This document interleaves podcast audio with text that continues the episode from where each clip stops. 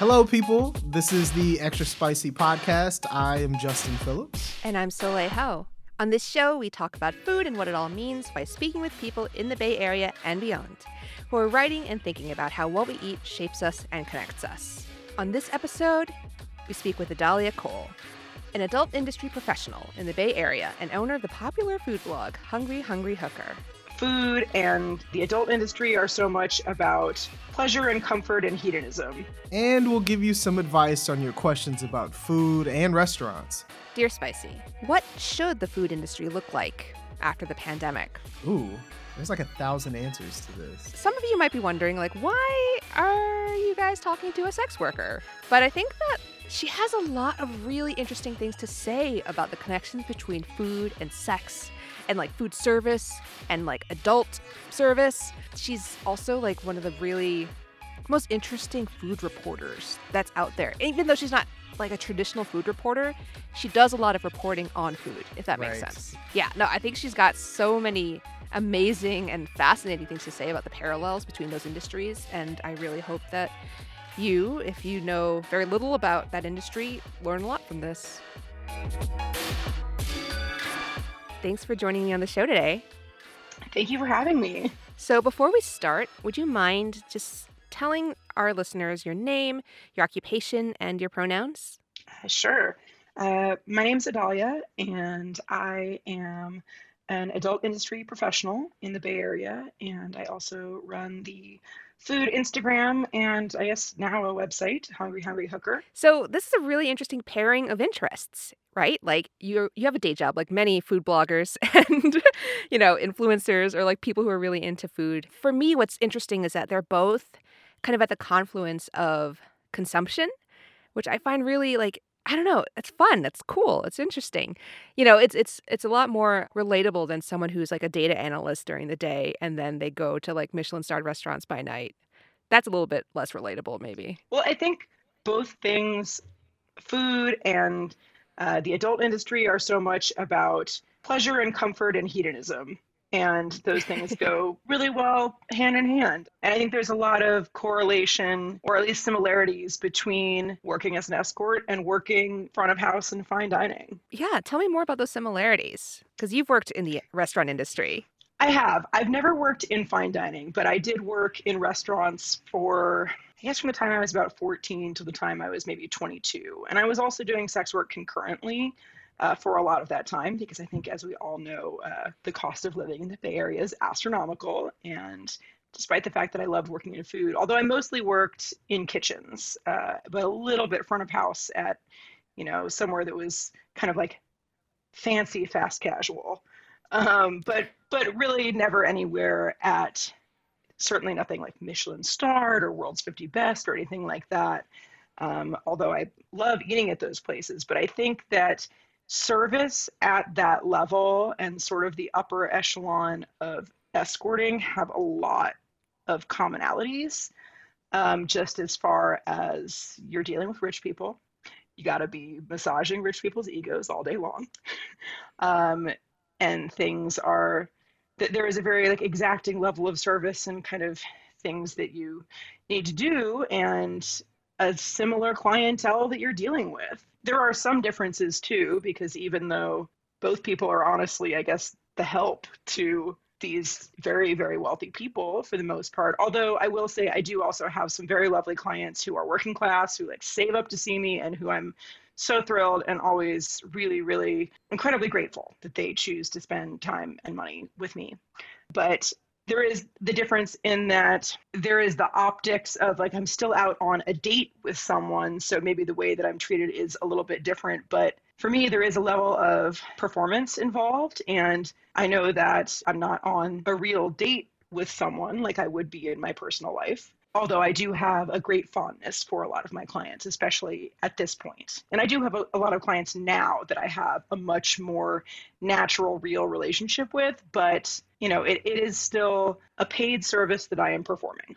For sure. It's a lot like it makes me think of because I worked in retail, you know, and food a lot too, and you perform a lot, right? You can't really have a bad day because that cuts into your actual income you know your tips go down or you know whatever or you know you're sent home um, because you're grumpy and you can't smile for the customer and i assume it's pretty similar in that way yeah, I mean, my husband works in restaurants still, and we often sort of joke about the fact that I'm sucking literal dick and he's sucking metaphorical dick. you know, and it's you have to be on and happy to see someone and smiling and thinking about their needs and their wants and fulfilling those things, uh, even if you're having a really shitty day.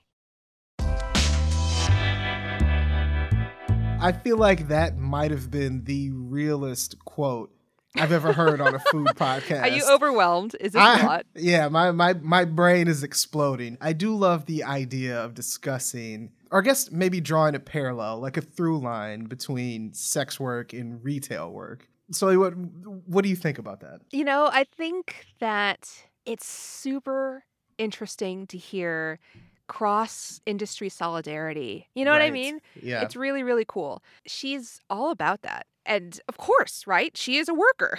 Just because her work is not what we consider, we as in like society at large, right, consider to be respectable or above board because we've criminalized it.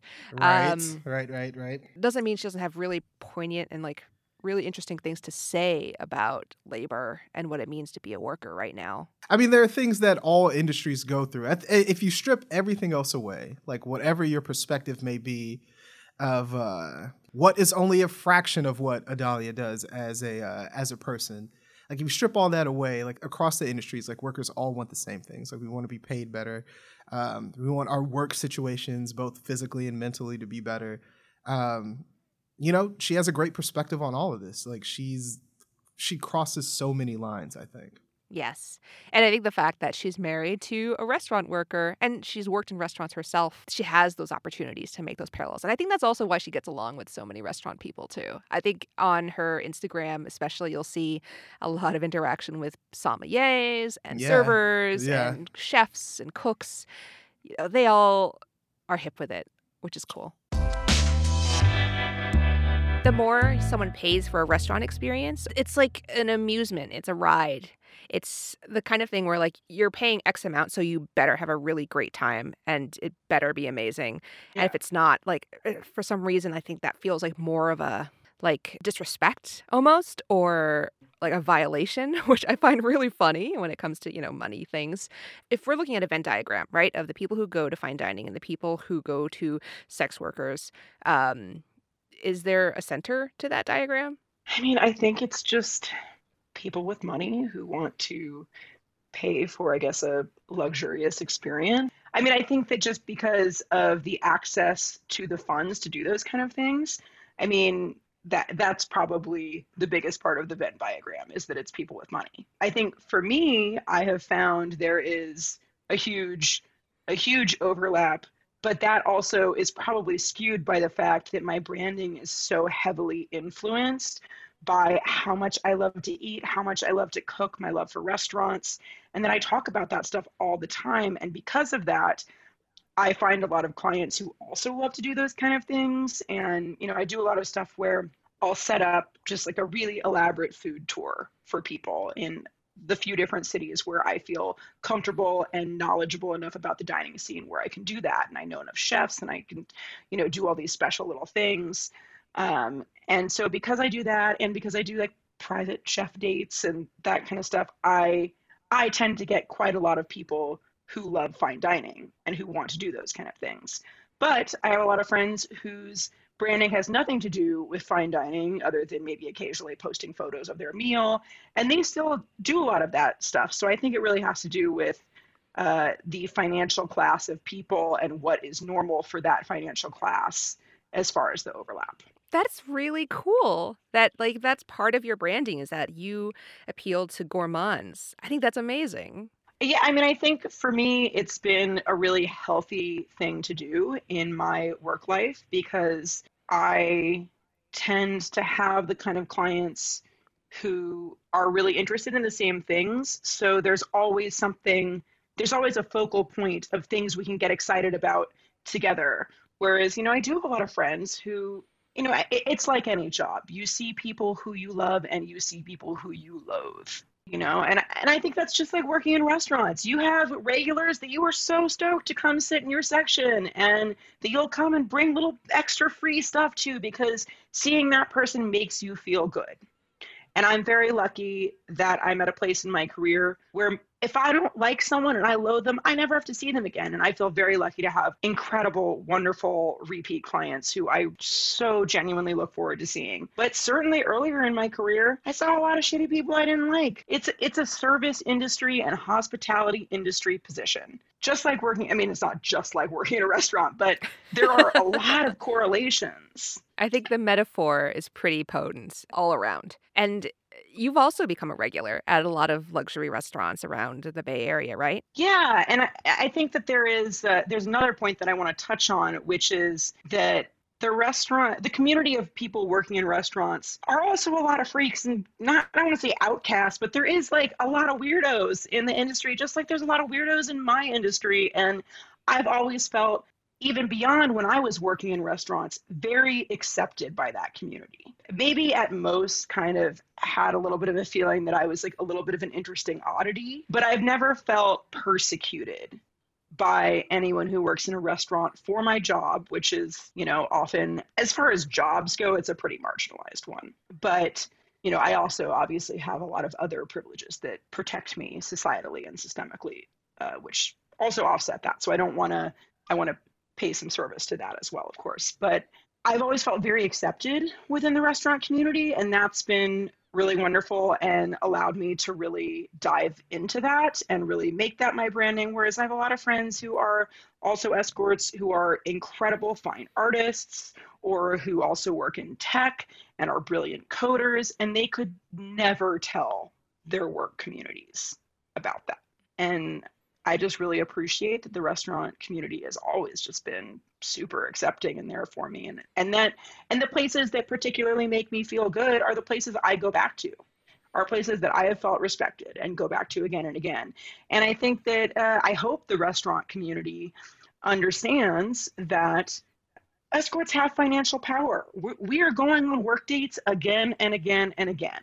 We are there. There's right. only so many fine dining restaurants, but we're having we're different clients, so we're going to go back to the places that we like and that make us feel good and that don't make us feel shitty because we're there obviously on a work date.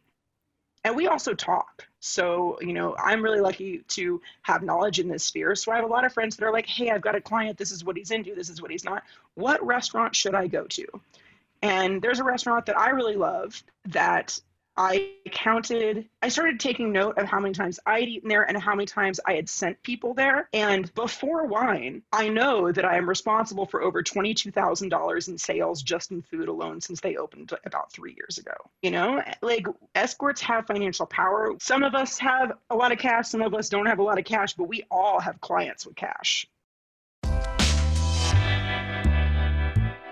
So I wanted to pause here and just highlight the really interesting way in which she articulates how she uh, she gets to know people in the industry. You know, like they relate to each other. They're all weirdos.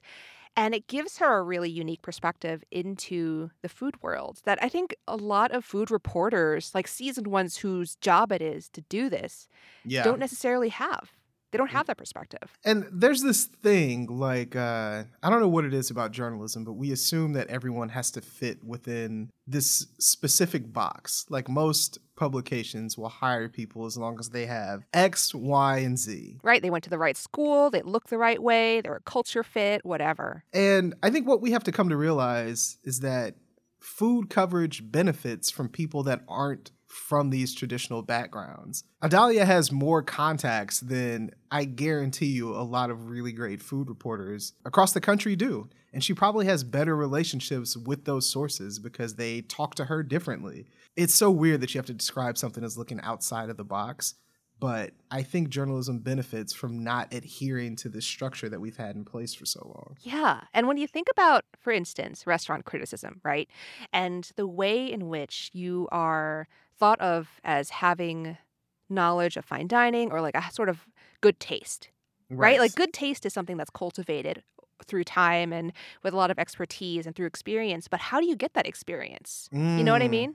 So, uh, how did how did you get it? by working in the industry, actually, working in fine Mm. dining restaurants Gotcha. and being on the other side. But at the same time, you know, rarely I would go to these restaurants where my friends worked. And then I was able to get like subsidized meals or they wouldn't let me pay because, you know, we were colleagues. And that was how I was able to check out these places without breaking the bank. This is why Anthony Bourdain's passing was such a big deal to me because like we didn't travel a lot when I was a kid. Like, you know, we didn't have money to to go to like really nice restaurants to, you know, build up my understanding of how like a Michelin starred place would function. I, I didn't get any of that stuff. Like I would watch a lot of like travel shows and occasionally if my parents like splurged on something, like if my mom's job had an event at a really nice place, I would go.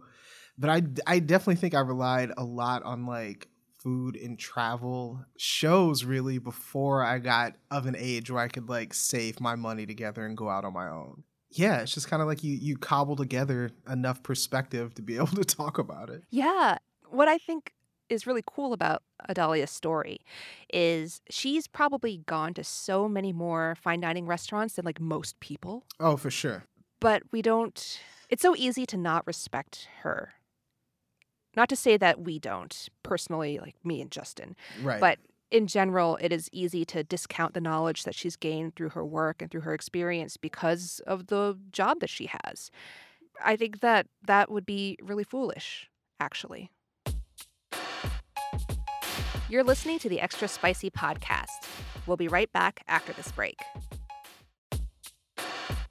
I'm Soleil Ho, and I'm back with Adalia Cole, an adult industry professional and owner of the food blog Hungry Hungry Hooker. I wanted to talk about the project that you were doing on Hungry Hungry Hooker, Okay. um, which I think was fantastic and wonderful. And of course, it certainly allowed me to to find out a lot about a lot of really interesting things. I remember you telling me about this project, which was highlighting the side hustles of laid off restaurant workers, of chefs, of cooks, servers, sommeliers. Um, and what have you during the coronavirus pandemic. And so they were doing like what? Um, selling bread, selling arepas, selling all kinds of things on the kind of gray market of Instagram. And I would love to hear about what was behind that idea and just how it was received. I, just as someone who is also in an industry that is being deeply affected, I have no idea when I'm going to go back to work. I mean, I, I can't imagine in person sex work is going to be easy to return to safely for quite some time. And I don't really know what I'm going to do. Um, I also know that as the type of worker that I am, I'm lucky to have a little bit of savings to hold me over. I also, you know, had my apartment for a really long time. So I am in a pretty lucky position. You know, my husband works in restaurants, as I've said, so he's laid off right now. So it's it's a little bit of a, an interesting experience, but I can see how difficult it is for people who work in restaurants, especially in the Bay Area, where I believe the I don't know if they exactly call it the poverty line, but like you're low income in the Bay Area if you make less than $120,000, I believe. It might be for a family of 4, but it's it is an astronomically high amount of money compared to most other places in the country. And I mean, I know line cooks are making $18 an hour. It's maybe 20 or 22 at a place in the city that really cares about their workers and making sure people get like a quote unquote fair wage. Because i mean even that it is hard to live on that. I, no one that i know in kitchens is doing a great job of being able to save money every month. And most people that i know that work in kitchens are living in apartments with several other people well into their 30s it's not very sustainable and it, it makes it really hard to save for a rainy day let alone an indefinite time period of worldwide health crisis. So i think that one of the things that i think is really cool also about both sex workers and about restaurant industry folks is there's a lot of mutual aid that goes on I see a lot of people really trying to promote each other, help each other out. Someone who has more giving something to someone who has less, and that person will pass it on down the line. And also, people in both industries are extremely adaptable. This is a crazy situation, and a lot of people are scrambling. And I think that we're both communities of people that are pretty good at landing on our feet. And it's it's a scramble. It is a desperate panic scramble, but it's also it, it's also something that you know people are used to solving problems. And seeing people start out of their own kitchens while they're laid off, all of these like really cool side hustles to support themselves and try to like get something else going has been really beautiful and I really love that. And I really respect and admire that spirit and perseverance and for me uh, there's not that many things I have to offer. I have, but I have a platform and I can pay people for their food and promote it and talk about it. And um, I, I think that not just the food community, but people as a whole really responded to this list when I started putting it together. And it's still being updated. I actually have an update to do later today. But yeah, it's it's still being updated and the response has been really great. And I've seen other people starting to make other lists. There's a friend of mine who is starting to do a list of all the cocktail delivery spots in New York right now. Really excited to see that when it comes out. And uh, completely unrelated, but there's these kids, uh, Jason and David, who I just saw there. I saw like a post on Reddit about what they were doing, where they made a list of all of the small and mid-sized farms who have been super affected by uh, having all their restaurant accounts be evaporated overnight and who also are now doing direct delivery to people's houses which is such a blessing for you know people like my mom who are you know a little bit older and immune compromised and you know it's hard to go to the supermarket but still want really good high quality fresh food. And i saw that and i was so stoked and i i am really glad that i was able to send their info to a couple people that I know that have like a much broader reach and that they were really supportive. Yeah, I was, I mean, I found so many really cool businesses and just like people. I've met so many cool people through those lists and then through doing my own digging, which is, you know, you inspired me to keep digging through Instagram and all these other like alternative modes of advertising. And, you know, like in this time when it's so hard for places to promote themselves or the ones that like don't have the benefit of people walking down the sidewalk anymore, right? Like it's, it's even more critical to get that stuff out. So I want to thank you for that. Thank you. I put a lot of work into it. So I really I appreciate that people have responded well to it and have liked it. And um, I'm glad that we've had some of the same favorites on the list. So I think Adalia explains this pretty well, but I just kind of want to go over it again. So side hustles, basically. Um, what are they? Why do we like them? right. What's the point? Well, I mean, it's the it's the job on top of the job, right? Like if you can't if you're not making ends meet, or if you just want to like build up a little bit of extra money, it's the extra job you take. And usually it's not it's not like you're a banker who takes a second job as like a banker, right? It's something that's a little bit more informal. It's an actual hustle. Like you got to try to make money off of it. Right. And in this time during the pandemic when people are out of work, uh, many of them have been waiting on their unemployment checks for weeks. Right. right. You know what I mean? Yeah. And or the money's running out. Yeah. Or they don't qualify for unemployment because they're undocumented or or or they have so many reasons to do these other things on top of it. And you know, the licensing for for permitting for cottage cooking, which is legal in California, but you need a permit. Um, has completely halted. So even if you wanted to pursue a new venue, like make little cakes at home to sell, you can't do it legally. Right. Um, right. So a lot of these places, a lot of these people are just really just skating by on goodwill and really doing their best. You know, they are professionals and they know the standards and they want to stay healthy and want to keep you healthy too. It's been really interesting to see everything that's emerged right now that's the thing. So we're talking about things that emerge right now. What are some cool like side hustle food businesses that you've come across? Like I feel like you've been doing some exploring. I definitely have in part because of Adalia. She really put a lot of them in front of me. I did a story recently about a few months ago, I guess. God, we've been doing this for a long time. uh, about Singaporean businesses that have popped up during the pandemic. There are uh, three that have really emerged. Dabao, Singapore, and Makan Place, and Nora Haron has been doing some cooking in Oakland. Super good, super delicious, a great opportunity for people who are mostly immigrants who don't really get unemployment and need to work but aren't getting that kind of hours that they need to like make a living, you know? Yeah. And then there's this guy who delivers arepas by bicycle, or actually, he has a friend doing the deliveries now because he's gotten so big. And there are people who are making pies out of commercial kitchens that yeah, yeah. of, are of restaurants that have closed, for instance. It's really interesting. There's so much, and the food is really, really good too. I haven't been disappointed yet.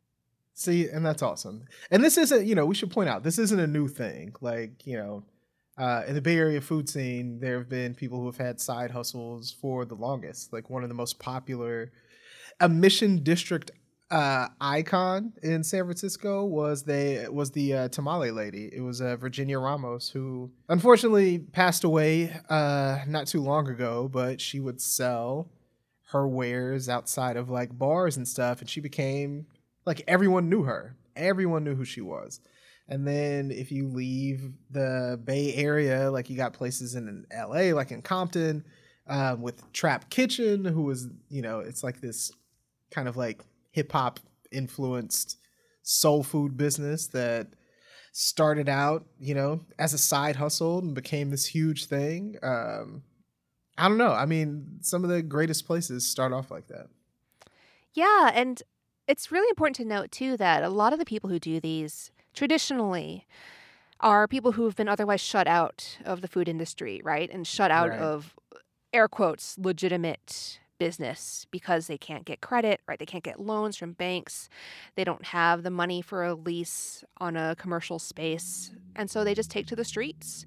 You see this all the time with the people who are like grilling um, hot dogs wrapped in bacon Yep, yep. downtown Yeah. the people who are making pupusas outside of churches on Mission Street. It's just Yeah. the people do this not because they want to do stuff on the street, but this is the venue. Like when we talk about the food industry as a meritocracy, Yeah. this is how it manifests. Yeah. You know what I mean? Like people are going to find a way to cook food and sell it. Yeah. And that stuff be hidden, boy. Is there anything you'd like to shout out? Where can people find your work? Um, what is the best way to get in touch with you? Uh, well, you can find me, the, the main spot you can find me is on Instagram at Hungry Hungry Hooker. I'm also on Twitter at Hungry Hooker. And I do have a website, but it's pretty new and, you know, I, I'm having a hard time connecting my domain. So it's still www.hungryhungryhooker.squarespace.com. and you can find the list there as well as in my Instagram highlights if you want to look up the Bay Area's um, list of, of pandemic side hustles of laid off cooks. Awesome. I love a list, as you know, and I love your lists. And thank you so much for talking with me today. Yeah, thank you so much for having me on. I really appreciate it. And that was Adalia Cole. Next up is our segment, Dear Spicy, where Justin and I answer questions from listeners and lizards and dogs and cats and hell creatures from a hole in the Antarctic. Well, if there are any hell creatures, actually um, make my wish true and actually write in, please, because I want to hear from you. So the first question is Dear Spicy, what do you think about foie gras becoming legal in San Francisco? So technically, right, it it's legal to sell and cook and like sell once it's cooked, but it's not legal to be made or something. What is Yeah, like, so- what is this? From from what I understand, California businesses still can't sell it, and chefs can't give it away, but individuals can buy it.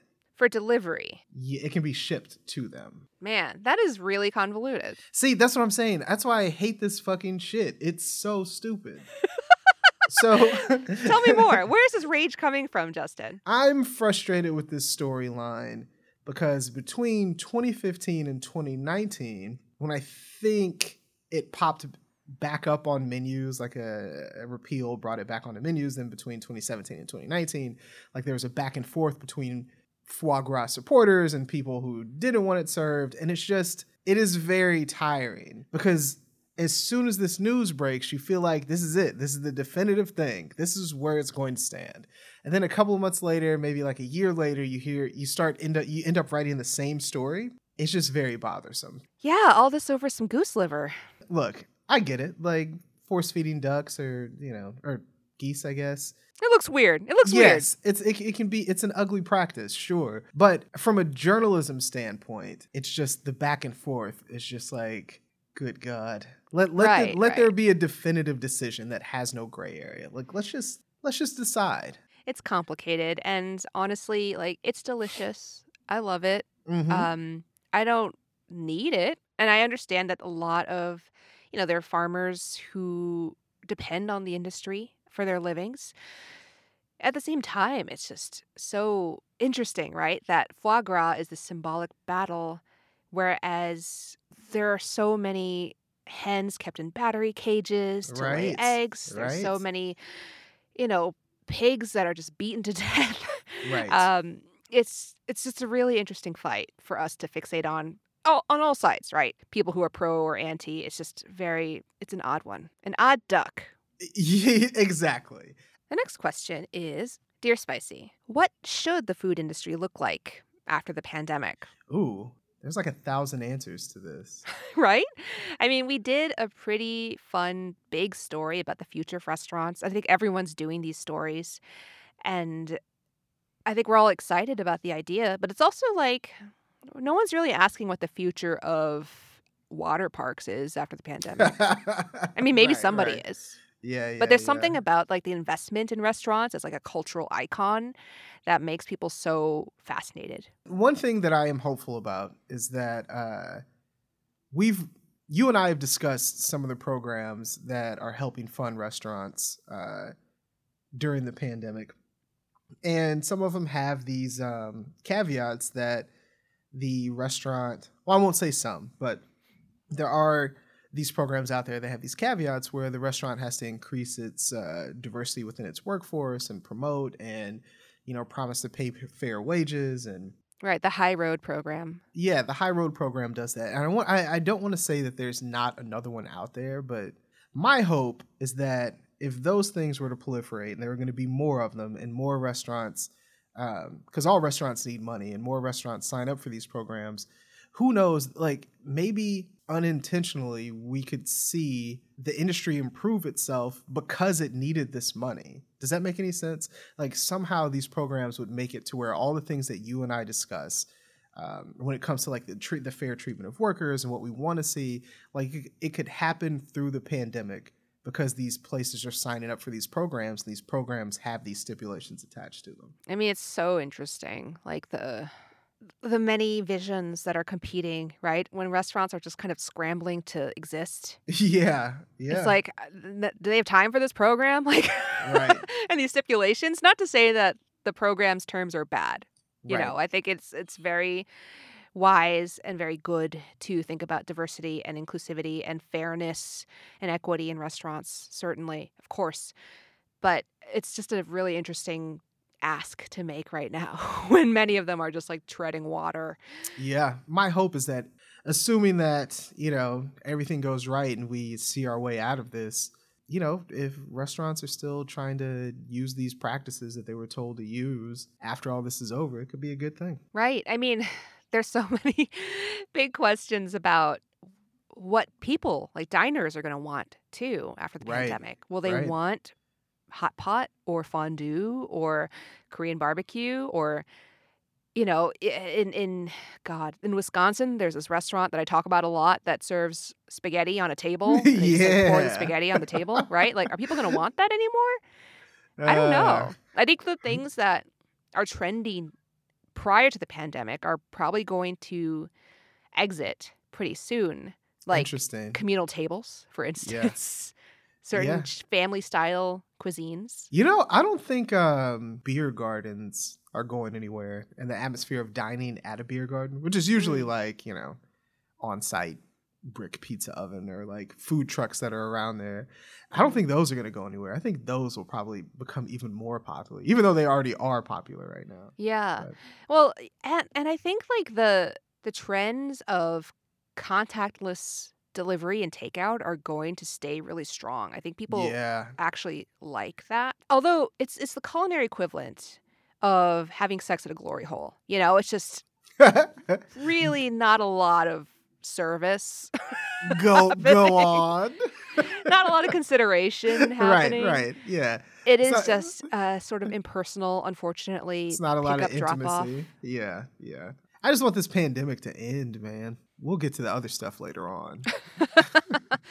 Yeah, for sure. So the next one is Dear Spicy. As food eaters and journalists, what do you miss most about restaurants?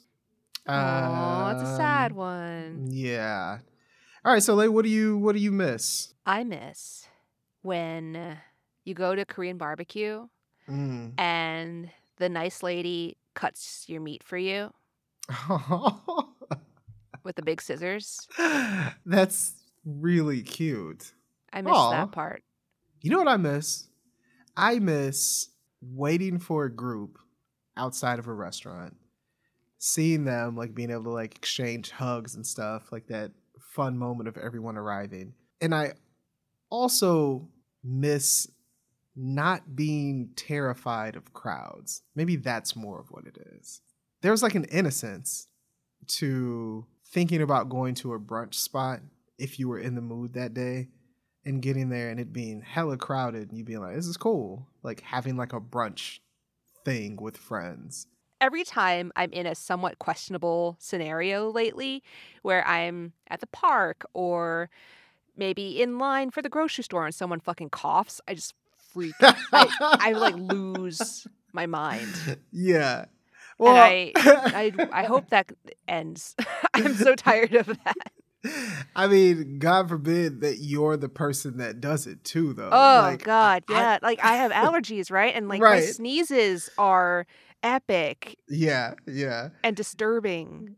See, I did this one. I did this thing one time where, uh, so I sprayed my mask with this, um, you know, bacteria killing spray one day, and um, I, you know, parked right outside of my apartment. So you know, I like put a different mask that I had on, go to the car, take it off, and I'm like, when I go to the store, I'm gonna put this other mask on. So I get out the car, you know, so I put the mask on, get out the car. I'm in the store and I start breathing the fumes from the spray because I didn't give it enough time to dry off. And then I start coughing. And I'm like, it was the most, it's such a weird experience when you're like, God, I know everyone. My eyes are watering and stuff because I'm trying to hold it in, like killing myself so people don't think I'm sick. It's what what kind of what world do we live in now? This is nuts. Well, you don't want to be like you don't want to be one of the plague people. yeah, one of the You plague know? people. Yeah. And eh, just to make light of it, but really there's a stigma and you don't you don't want to be at the tail end of that. Yeah. Ugh. The day some nice strange lady cuts up my meat, I'll be the happiest girl in the world. Aw. Getting that meat cut up. On that note, now that we've been talking about meat, that is indeed all we have for today's episode. Thanks again to Adalia Cole for being in conversation with me. You can read the transcript of the interview with Adalia at sfchronicle.com slash spicy. and remember to send us any questions or voice memos or skywriting or smoke signals you have about food, life, or anything else that you're obsessed with for our Dear Spicy Advice segment at extra spicy at sfchronicle.com. Thanks everyone for listening. Extra Spicy is part of the San Francisco Chronicle podcast network. Erica Carlos is the producer of the show. If you like the Extra Spicy podcast, subscribe on Apple, Spotify, or wherever you get your podcasts. You can find me, Soleil, Ho, on Twitter at H O O L E I L. and me, Justin Phillips, at Just Mr. Phillips. You can support Extra Spicy and great journalism by signing up for a San Francisco Chronicle membership at sfchronicle.com slash pod.